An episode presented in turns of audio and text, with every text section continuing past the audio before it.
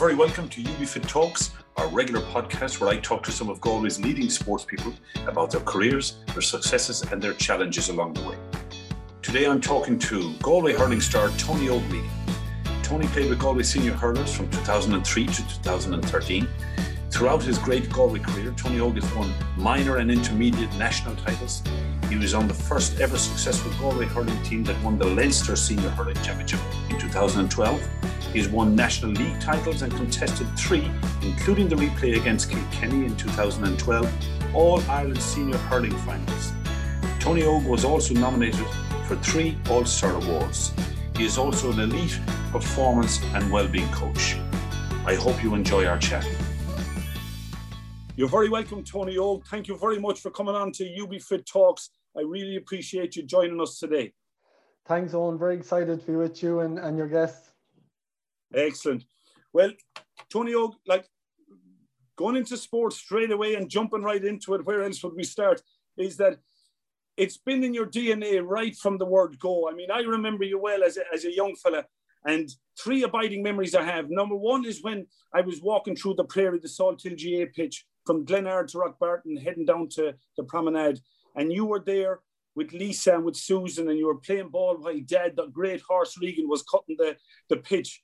Uh, and, and I remember you were only about three or four at the time kicking the ball. The second thing I remember is you were the team mascot in the 1992 Salthill when we reached the county final to play Finn. I was captain of the team, and you're in front of me in the in the team photo. I'd say you're about eight or nine. And the third one was the third one was, and this is the one that I have to talk to you about, is we were playing the John Joyce Sevens at Christmas time in the Prairie, and I went for a 50-50 ball with a fella who gave me a shoulder that put me nearly into the middle of Rockbarton. And I look up and who was it?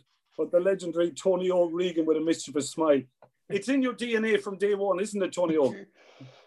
like I think uh, some great memories there, Donners, that have kind of spiked to me. But um, I think it was quite unique. All right, driving down to Threadneedle Road in a, in a red Massey Ferguson. There wasn't too many arriving to training and that, but uh, Dad certainly had his own way of doing things, and he definitely educated a few Salthill people in different ways. But uh, yeah, we thought it was kind of the norm. But when your your teammates start looking at you when you're arriving in a tractor, it's something very different and unique.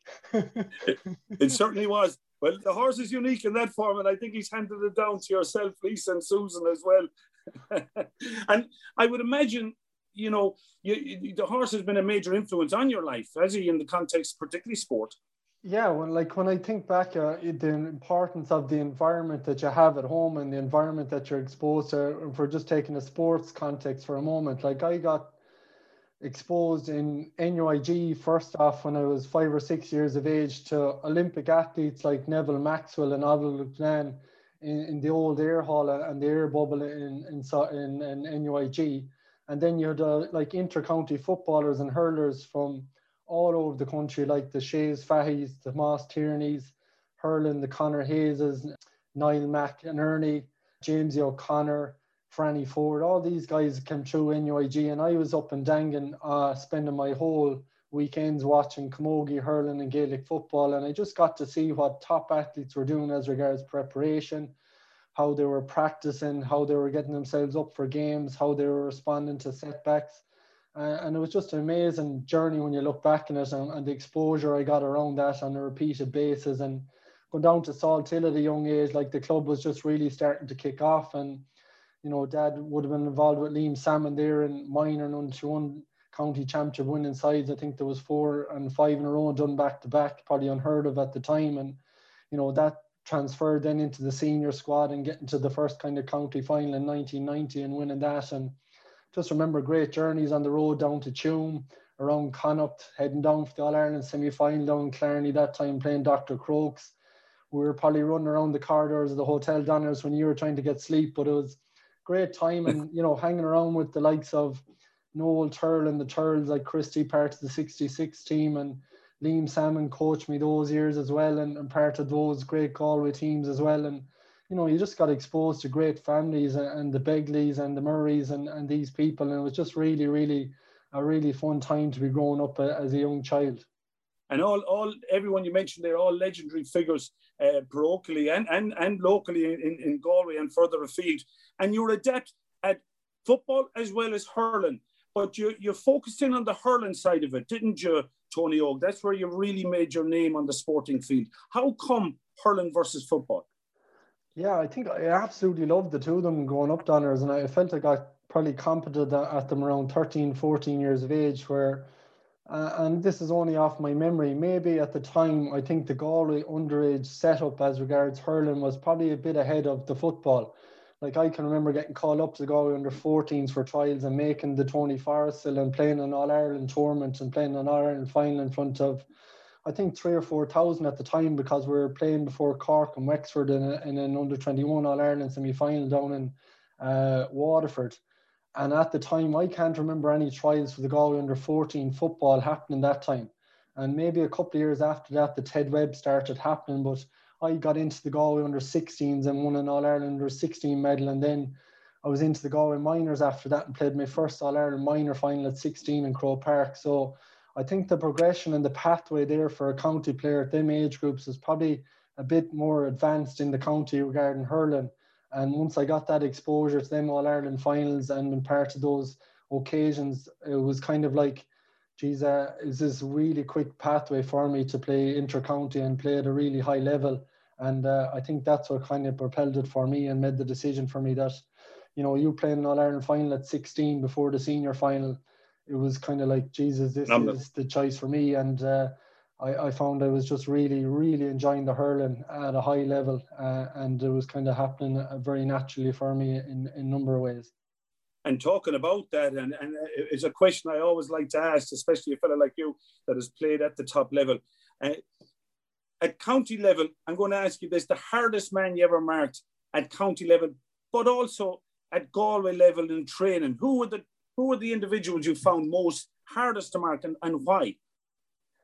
Yeah, um, listen, I was lucky to be in an era where I kind of marked Kevin Broderick in training, Joe Canning in training, Eugene Cloonan in training, Damien Hayes in training, David Burke, Cyril Donnellan. We had some great, great forwards over the, the decade I was there. So every night you needed to be on and really need to be training at a really high level, and they all brought different different challenges for you. And I think that exposure and training to those kind of forward talents helped you to survive in Croke Park, helps you to survive in Thurles to an extent. And, uh, you know, it definitely had difficult days, Mark and Lara Corbett, had diff- difficult days, Mark and Henry Shefflin at different times.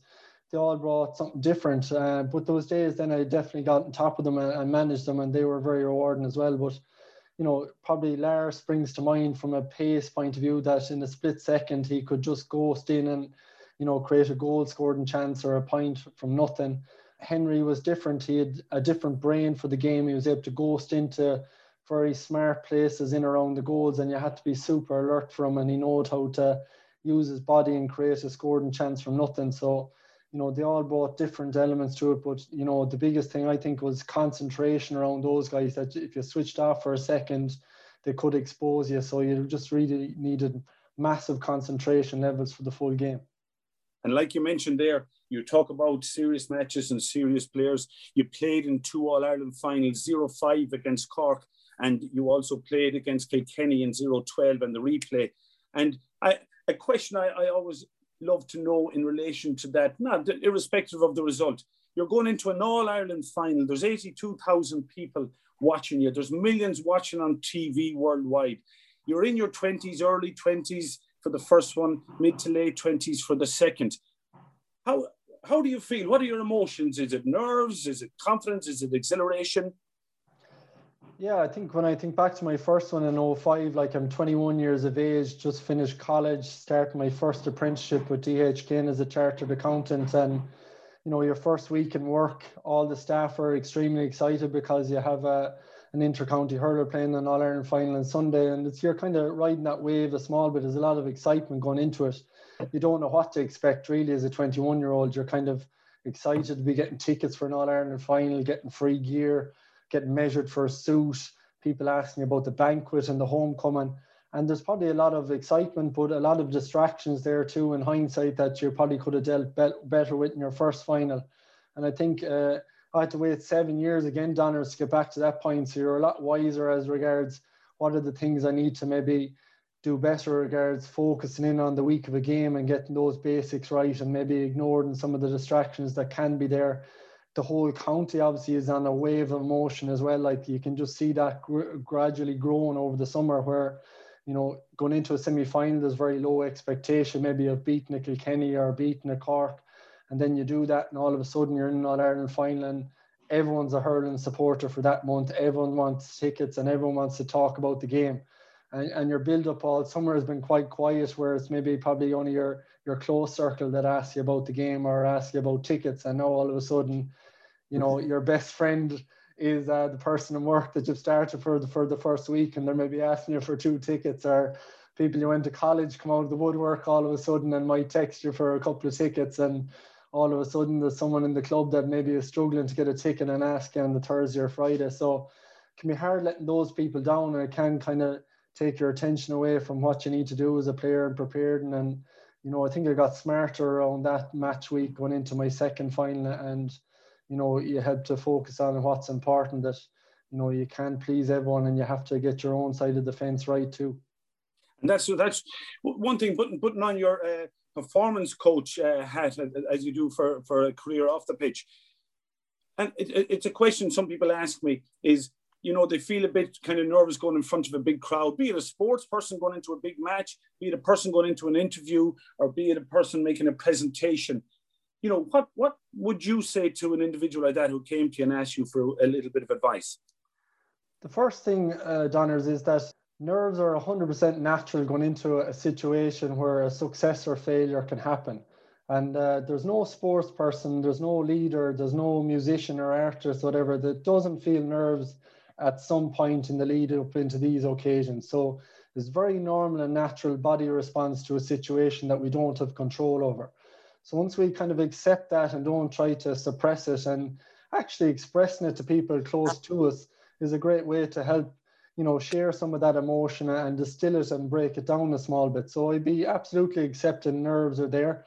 And then it's how do we actually frame that and say, you know, this is a thing that can actually help me to focus better and do the things that I need to do to prepare properly for it. It can also help my mind to generate things like glucose, which help me to make quicker decisions. It can help my body to produce adrenaline, which can help me to react quicker and be more focused and anticipate the things that I need to do well in those moments. So when I can use these body sensations, these reactions to uh, recognize that I'm going into my performance state and getting myself ready for the occasion and the challenge, you know, that can be a great thing to progress yourself towards using these in, in a positive way and using that energy in a positive way. And then it's also looking at, well, what are the things I need to do well to perform in this situation? If it's a job interview, what are the four or five things I can do leading into it that would help me to perform in that moment? If it's a sports context, what are the four or five things I need to do this week that would generate confidence for me in that performance? And once I get clear in those things and I start putting my energy into them and put my attention into them, it's amazing that that kind of specific things can give me the confidence to perform in those moments then when they come up. Excellent, and and bringing that around to a sporting context and kind of bringing it a, a, full circle back to the sports side of things. I mean, you look, for example, at uh, in football terms, you look at say Dublin and the gap between themselves and and other counties and Limerick seem to be edging ahead, or at least there is a gap there in relation to themselves and a few other uh, of the other hurling counties. What would you be saying to, if you were in, in, not necessarily in charge of Galway in the context of football or hurling, but involved in the context of the performance coaching side of it? What would you be saying to players from those camps, be it the Galway hurling or football, to kind of not fear those individuals on the other Limerick or Dublin teams, uh, but to actually respect, obviously, but to take them on and hopefully beat them. What, what would you be saying to them? Yeah, I think uh, it's not what we really say. I think it, we need to get a, a, consistent program in our teams that develops, you know, all aspects of their game. So, you know, the S&C develops the physical side of it with the, the technical and the tactical. And I think what I see Limerick and Dublin doing particularly well the last number of seasons is the mental component of sport they really are putting a, a focused program on it, both individually and collectively as a team. you know, I heard Johnny Cooper speaking this year, and he said 30% of the Dublin football team's time is put into the mental side of performance. So every single day, players, both individually and collectively, are doing X, Y, and Z around their mental game to make sure that they're prepared mentally for occasions like All Ireland finals. And that starts at the start of the year, it starts at the start of the week, and it's part of their training program and their training curriculum. So, you know, I think if you're looking at yourself from any other county, what are you doing mentally every single day to develop yourself? So, what are you doing around goal setting? Are you setting key, you know, performance indicators for your training around the mental side? Do you work on training your concentration? Do you work on training your confidence? Do you work on uh, dealing with nerves and dealing with pressure? Do you work on building uh, reset routines into your day to recover, uh, to focus? you know. So all these aspects i think the top athletes are really prioritizing now and they're making them part of their their dna and their makeup. And i, I think the best teams have really highlighted that and gone after it. That's a, a phenomenal percentage. Did you say 30% 30% of their, of their time yeah. 30% of their time in their preparation. The dublin footballers are putting into their, their preparation on the mental side of it absolutely phenomenal. And that, that's a phenomenal statistic. I didn't know that myself. And in relation to, say, for example, we're in a situation now where uh, lads can train, girls can train, can't train, be it for camogie, hockey, basketball, it doesn't make a difference. What would you be saying to these lads and ladies in order to keep them focused and keep them positive for the next few weeks, particularly, and probably possibly for the next few months for some of the sports? Yeah, I think like what we can understand is that normally in a team sport we have a game every every two weeks for an hour uh, and that hasn't happened. So maybe there isn't time to reflect on what we need to work on or what we need to improve on. So it's about sitting down and identifying that you know your preparation is a huge part of getting better at the game. So what could you prepare on from a physical point of view uh, as an athlete at the moment? And you know whether that's speed strength mobility your fitness you know, I think there's aspects there that we can still develop as athletes uh, uh, hugely. You know, from a nutrition point of view, I doubt there's any athlete or person in the world that that is 100% nailed down either. So, what could I do better around my breakfast, my lunch, my dinner, the snacks that I'm having? How am I hydrating on a daily basis? I think you can build really good habits around that as well, Donners. From a sleep yeah. point of view, athletes, you know, would prioritize eight to 10 hours sleep a day you know, for anyone in the, the, the population, I think that's a really important thing that, you know, what's my sleep routine? What do I do a half an hour before sleep? What time do I consistently go to bed at and what time do I consistently get up at? So it's like we have to prepare ourselves to go to sleep. We have to prepare ourselves to get up. What do we do on waking? Do I go to my phone or do I actually, you know, breathe a couple of deep breaths and, and calm and compose myself? Do I start to maybe visualize how I want my day to run? Do I visualize the type of person I'd like to be today? And do I start to put that into my my my, my psychological framework and makeup? Um, so there's lots of little elements that we can do as athletes on a daily basis to get better. How do I plan my days at the moment? Or am I very reactive and I just say, oh, I feel like eating this or I feel like training today or I don't feel like training today? And you know, it's about planning out your days and planning out your hours and, and putting a good emphasis on how do I develop my technical skills at the moment? How do I develop my physical skills? How do I develop my tactical skills and maybe study the game if I'm a forward or a back? What are the best players doing on and off the ball and what could I learn from them? What are some of the characteristics of the best players on and off the ball and what could I develop and, learn from them? So, oh, you know, I think there's a library there to work on if we really go after it. I was just about to say, in the context, you use the word uh, preparedness. So, effectively, what you'd be saying to, to athletes, irrespective of what code that they're in, they should be preparing for the next stage, i.e., when things open up a bit, they should be doing a lot of prep work, be it mentally, be it physically, be it nutritional wise. Would that be accurate? Is that really what? Yeah, yeah. I think like if you you really love the game, you know, it shouldn't really correspond to having to play a game to love the game. I think you should love the preparation and the process side of it. So, you know, I've been around a lot of great athletes and they actually love getting better at flexibility. They love exploring nutrition to see what foods work. They love actually studying footage of the game and seeing what they can develop from last year and what skills they need to improve on, be it striking or kicking or hand passing or catching. and using this time really wisely to develop those traits and breaking it down. And uh, from a mental side of it, you know, what can I do to, you know, train my attention and working on things like meditation? What can I use to build my concentration in the moment? So our mind wanders every four or five seconds. What are the little cues I can use in training to bring my concentration back to the moment and just executing the skill in front of my face? You know, using visualization to build in new skills into my mind. So there's loads of little aspects we can still develop without playing a game at all. And actually, that that actually brings it around to the full circle in relation to back to yourself as well.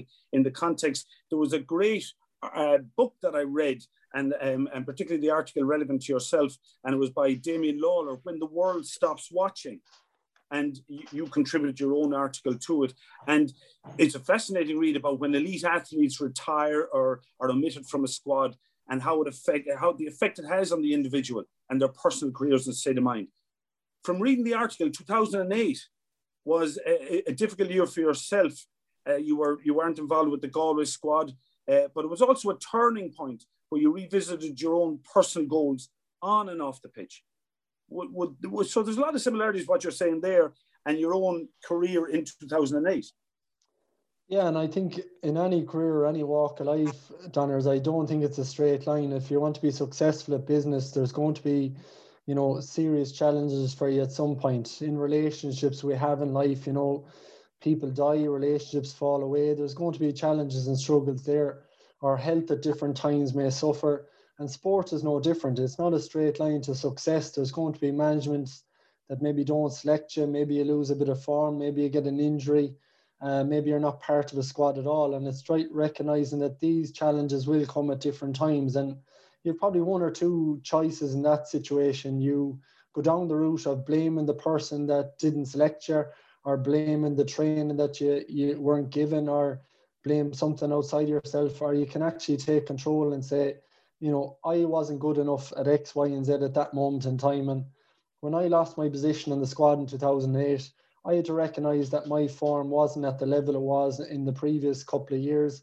Uh, for whatever reason, was down to some circumstances like uh, I was doing professional exams as a chartered accountant. They took a huge amount of focus and energy from me, so I wasn't able to train at the same level. And I only recognising that now going back that I was kind of tired going to training, and that led me to getting a lot of injuries and maybe not producing the form that I thought I was capable of uh, and also the training methods that I was maybe using, I probably overtrained at different times, and that it didn't allow me to, you know, express myself well enough on the training ground to get selected for matches. So there was reasons there for not performing as well as I could, and it was probably a lot down to me not speaking up around training that was suiting me and not suiting me, and maybe overtraining myself at different times away from training, and also not resting enough after heavy bouts of stress from exams and trying to work on top of that. So it's about trying to recognize those things and saying what could I have done differently myself and taking responsibility for some of these and just making changes going forward that were going to help me to perform at my best in my career and my sport.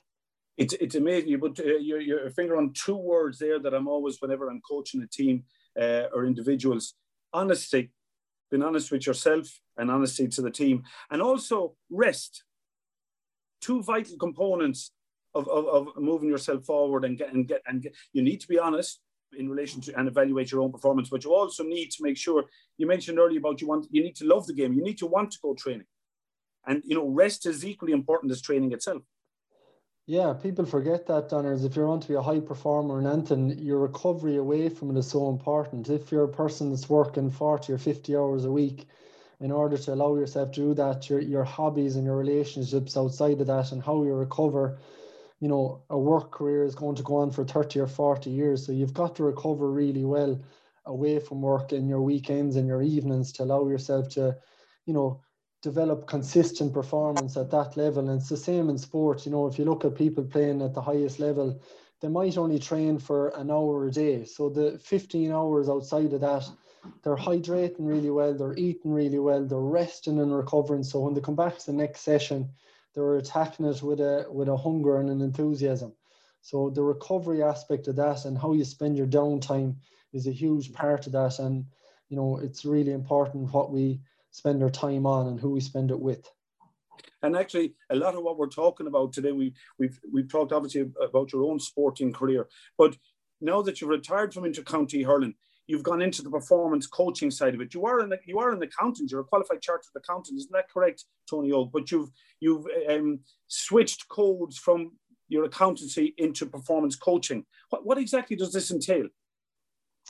Yeah, I, I was 10 years an accountant, uh, Donners, and around uh, 30, I made the change into performance coaching. I did a master's in sports and exercise psychology, and I did a diploma in life and, and executive coaching. So I suppose a week to week for me, it can be working with a corporate team around team effectiveness and team development. It can be working on areas of leadership.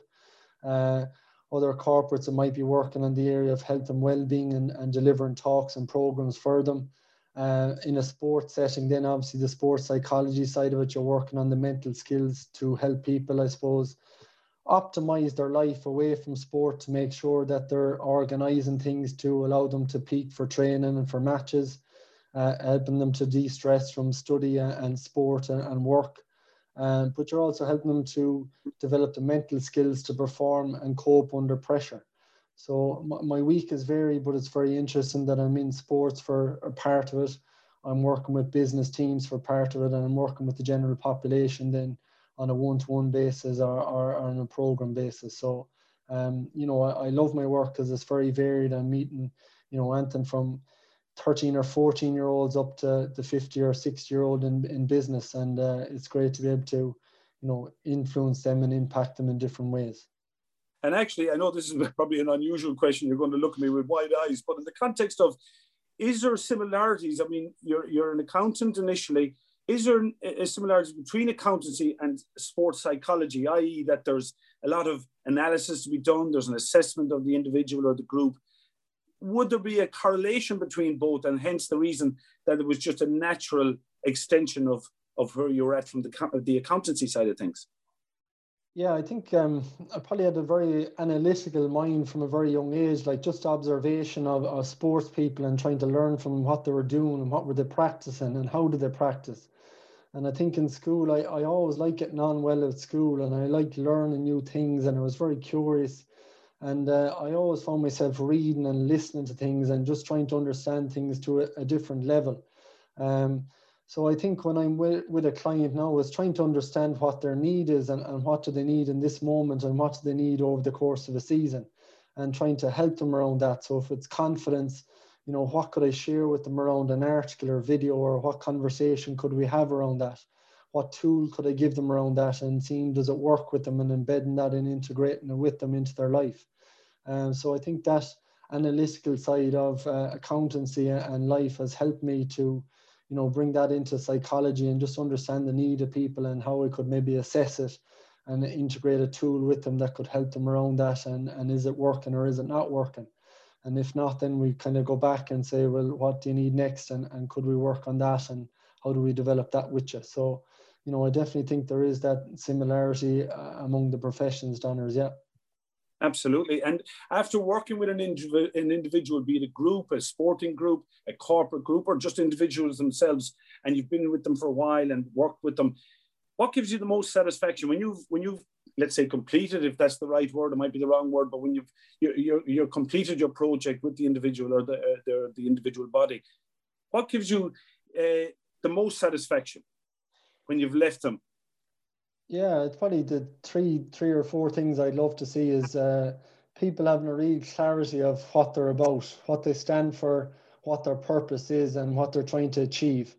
And then, you know, second piece for me then is having the confidence to go and, and chase that dream or chase that ambition, uh, and, and working on, I suppose, the the underconfidence that's there maybe in a team or an individual, and seeing them actually you know, releasing some of those built up fears that they have and actually expressing their full training and their full capability, whether that's presenting to their team, whether that's playing in Croke Park in front of 82 and a half thousand people. It's having that confidence in themselves that they have the work done, they have the qualities and the skills within themselves, and it's just releasing some of that fear that maybe sabotages them and, and going and expressing that and having, I suppose, the calmness and composure in pressure situations to deal with the challenges in a work context or in a relationship context or in a sports context. So, you know, clarity, confidence and, composure, I think, are, are really important things that I like to develop in individuals and in, in teams as well.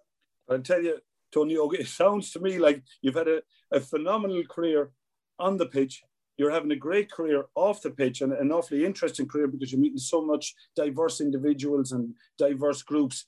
But in, in, in, in coming to a conclusion, I read an article that you wrote uh, for RTE.ie there, and it was the three steps to training attention on more positive matters. And I think in the current climate, uh, I'd love if you just uh, gave us a little brief caricature of those three steps. Uh, there was unplug to recharge, growing our attention muscle, attitude of appreciation and gratitude.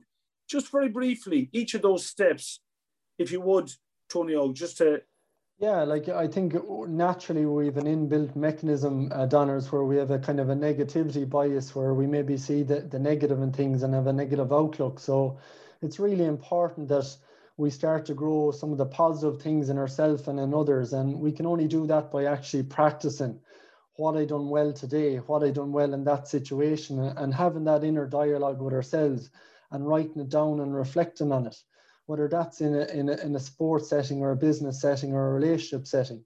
And you start to look for those things and have that lens, well, then you're going to spot the positive things in other people. And that increases the positive emotion in yourself. It builds your confidence, but also when you're reflecting it back and recognizing in people around you and saying, geez, I love the way you do that. I love the way you move there. I love the way you spoke to that person. You're, you're building up the confidence in that person as well, and you're building a closer relationship with them. So you know, I always found praise and recognition of what others do well has really been a great thing for me as a sports person and a coach that did that me. You know, I felt on cloud nine. I think as people, it's something we can train ourselves to sharpen the lens towards that most more more often. And I think optimism then is another skill that we can absolutely train. That we have a, a positive expectation for the future. We have ex- a positive expectation of other people and, and we see the good in others. And when we start to practice that and see, you know, every situation there is positives it, even when you lose a match, even you lose a client, you know, there is learnings there. There's things that you've done well in it, and there's things you can improve on. And if we can see every scenario as just a learning moment rather than something that's, you know, the end or, or, or final, well then every every opportunity that comes in life to us will be, you know, more rewarding for us. Um, so I think those things are really important that we kind of look for the optimism, optimism the, and the positive expectancy in, in people and in others. And then we kind of seek out a valuable lesson from each experience, be it good and a learning moment. And then the third part then is just looking at, well, what's the next task I can accomplish now going forward that I'm excited about? And if that opportunity came again, you know, what would I do differently and how would I try to do it better? And uh, you know, when we bring that, I think people kind of notice that positive mood in us, that positive energy that, you know, just because we had one failure doesn't define us. And whether that's in sport or business or in life, that will, there will be another opportunity that will come to be successful in that domain or, or that field. And uh, I, I really believe that, and I hold that belief to be true. And uh, gratitude is another really important thing, Donners, that, you know, Martin Seligman in positive psychology would say that they study people over six months. And if people are practicing gratitude every single day, and that's just a, a thankfulness and appreciation for the people you have in life, you know, the meal you had this morning, the environment you're around you, the resources that you have, you know, that increases that positive mood and that positive expectation ourselves. And uh, if you, you practice three things every day that you're thankful for, even after six months, your your happiness scale is still rising. It doesn't think that lessons from practicing gratitude. So, you know, I think it's a, a key skill right now at this moment in time with the 12 months that we've had. And, you know, if we can open our lens up to these positive expectations and towards gratitude, we start to notice a lot more in the world and we start to put our, our lens and our telescope on it. We will see those things coming into our life on, on a lot more consistent basis and those types of people and those conversations will come into our life on a lot more consistent basis as well. So I think, uh, you know, from science, they tell us that uh, positive emotion can affect people within eight feet of us. Uh, so if Donners is coming into a class with a, a, positive mood and a positive energy, he's having a, a, massive influence on the people around him. and they're going to infect the people that they come in contact with throughout that day. So, you know, emotional contagion, I think they call it from a psychology point of view, but it's it's an important thing to be aware of what energy am I bringing to situations and, and interactions and you know we all have the ability to influence the mood and the energy of people we come in contact with and people that are are, are experiencing us well all i can say tony og you've been a fantastic player on the pitch you've the insight you've given us here into the performance coaching and all that aspects in relation to honesty and energy and positiveness, I can see why you're successful off the pitch as well.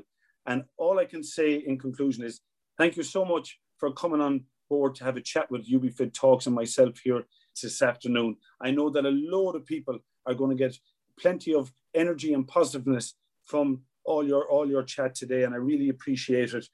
The only thing I would say to you, Tony Og. My shoulder hasn't improved drastically, right? Since that one on one that you gave me that nearly ended me up in Rockbarton Park all those years ago, right? But for, for coming on today, you're well forgiven. So, yeah, thank you. You're great. I really appreciate it. And mind yourself, and I'll chat to you very soon. Thanks, Donners. And like you were always a great role model for me as a young man coming up, how you, uh, you know, included everyone in the dressing room and you great, brought a great sense of fun and humor to us. And you know, I remember on the field you were quite competitive too when you would get those tackles in good and early. So that's why I probably had to nail you because you would have got to me first. it first and as Thanks a million. You're great. Fair play to you. Thank you, Donners. Talk to you soon.